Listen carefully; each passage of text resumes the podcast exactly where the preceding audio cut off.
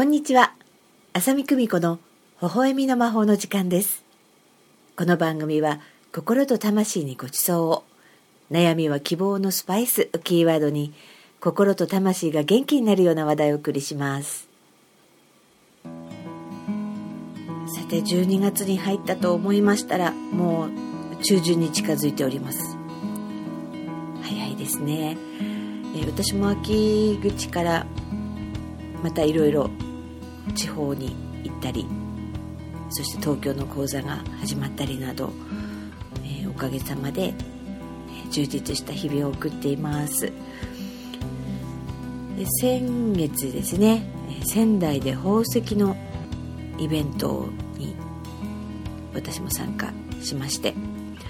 久しぶりにオーラカメラを引っ張り出してきまして、えー、たくさんの方のオーラカメラの、撮影とそしてリーディング宝石のフィッティングということをやってきたんですけども非常に興味深いなっていうふうに思います。オーラカメラは以前ねイベントなどで撮影したことがあるよという方もいらっしゃるかもしれません。もう10年以上12年ぐらい前ですねあの購入しましたのは。左手の手のひらから測定したデータを元にオーラの色と大きさとチャクラのバランスととかさまざまなデータが出るんですけれどもまだねやったことないっていう方は新鮮なのかもしれません。私たちは、まあ、オーラカメラの出てる情報よりもはるかにたくさんの情報をあの受信できるので、まあ、オーラカメラじゃちょっと物足りないなみたいな感覚があったんですけども改めて引っ張り出してやってみますと非常に興味深いなっていうふうに思いますし、まあ、私は、まあ、分かるからオーラカメラあの使わなくてもいいっていう感じですけどもね。多くの方にとってはもしかしたらその可視化できるっていうのは興味があると言いますか何か納得するっていうようなことがあるのかななんていうふうにも思いました。でも本当にバカにできないなっていうふうにあの思ったのはですねやはりその方の波動っていうのがやっぱり瞬時にあの変化が分かったり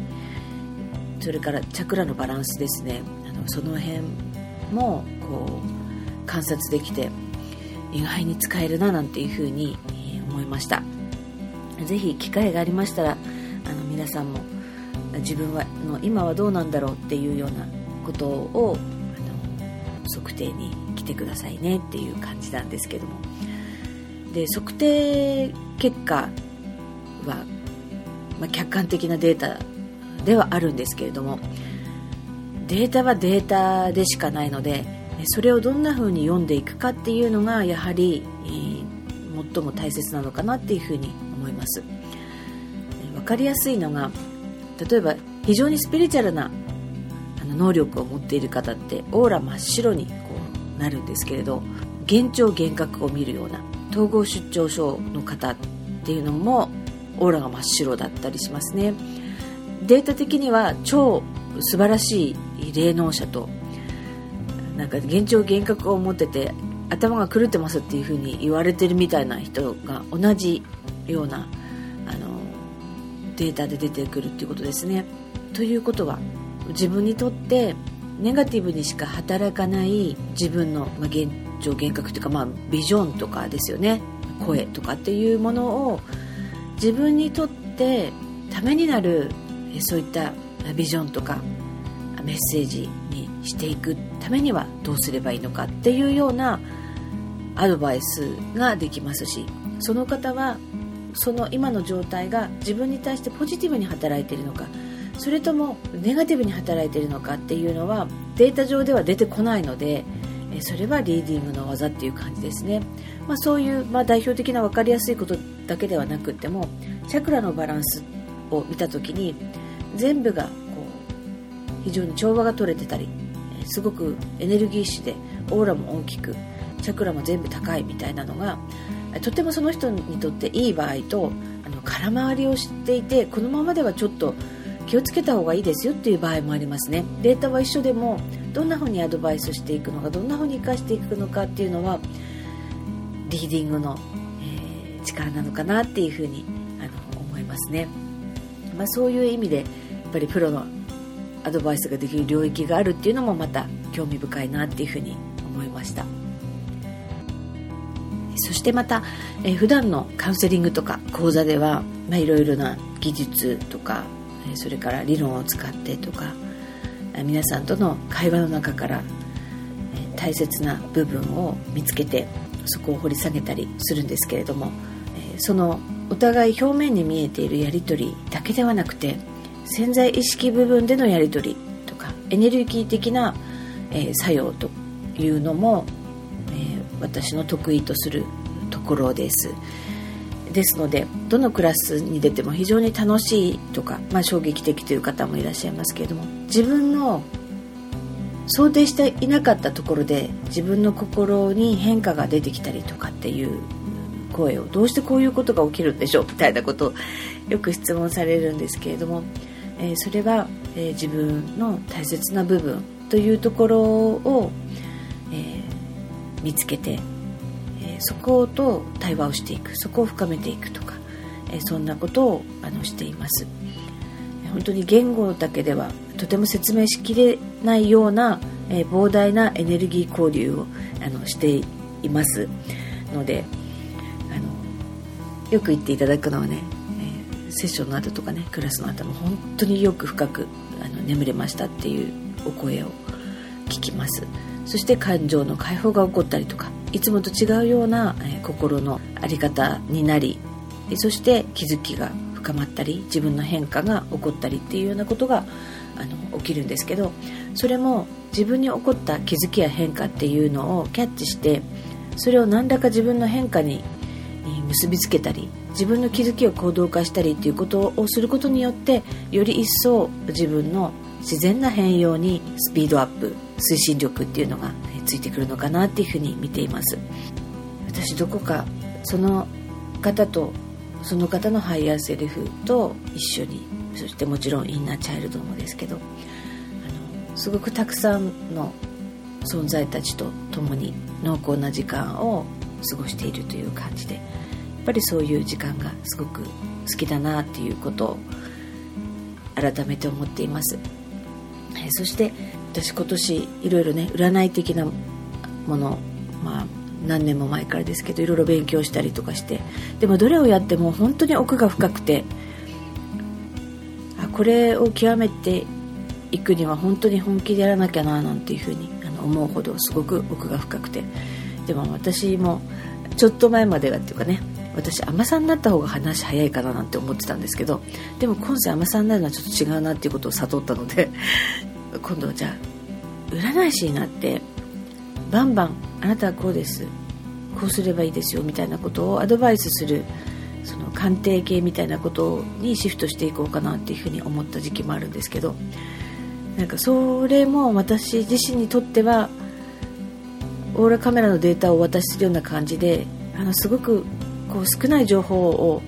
お渡しするみたいな感覚になってしまってそれもやっぱり違うのかなっていうふうに思いながら。ですけれどもツールとしては非常に素晴らしいのでこれからもいろんなツールは利用していきつつ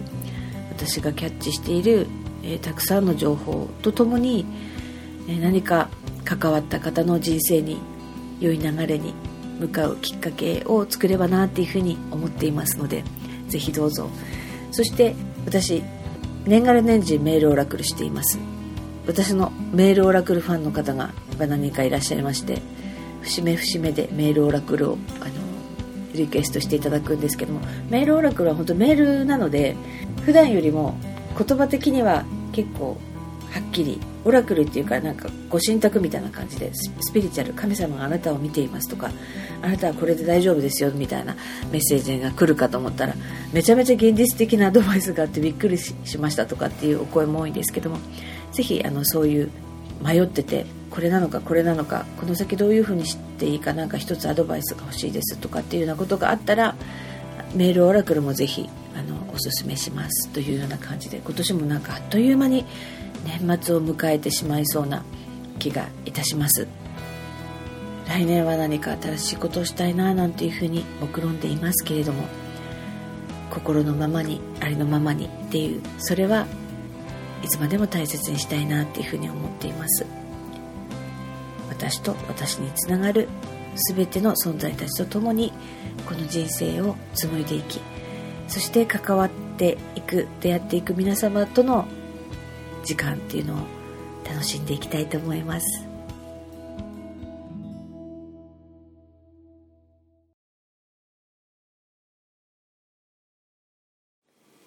それでは今回はイメージによるリラックスをしていきたいと思います。それでは軽く目を閉じて。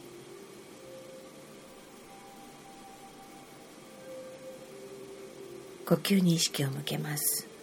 いつもよりたっぷりと吐いて。そしてたっぷり吸います。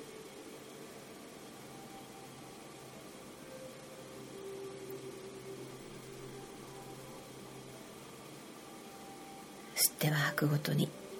体が軽くなっていくようなそれでいて自分の光がどんどん明るさを増していくようなイメージで呼吸を繰り返していきます。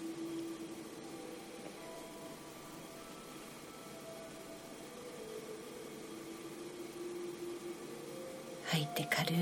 く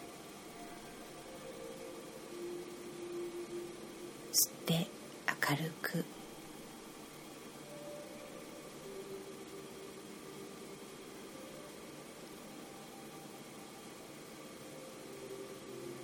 吐いて軽く明るく。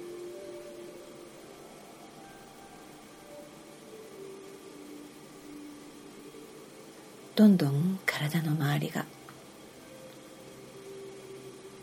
明るさと軽さを帯びて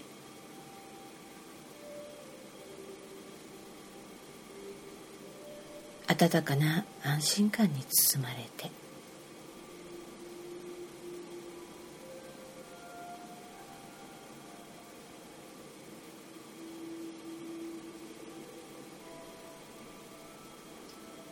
あなたは守られ。そして自由です。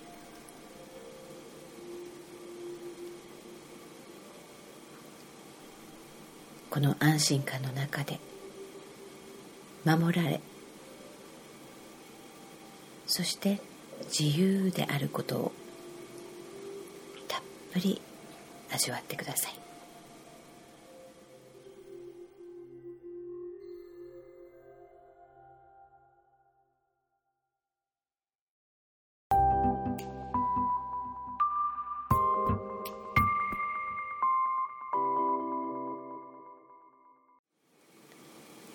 はい。ありがとうございました。年末まで私も楽しくやっていきます。仙台にも参ります。あと1名様ご予約大丈夫そうです。そして銀座サロンもあとご予約いただけるのが数日になりました。ぜひタイミングが合う方会いに来てくださいね。それでは皆様の人生に美しい微笑みの花が咲きますように浅見久美子でした。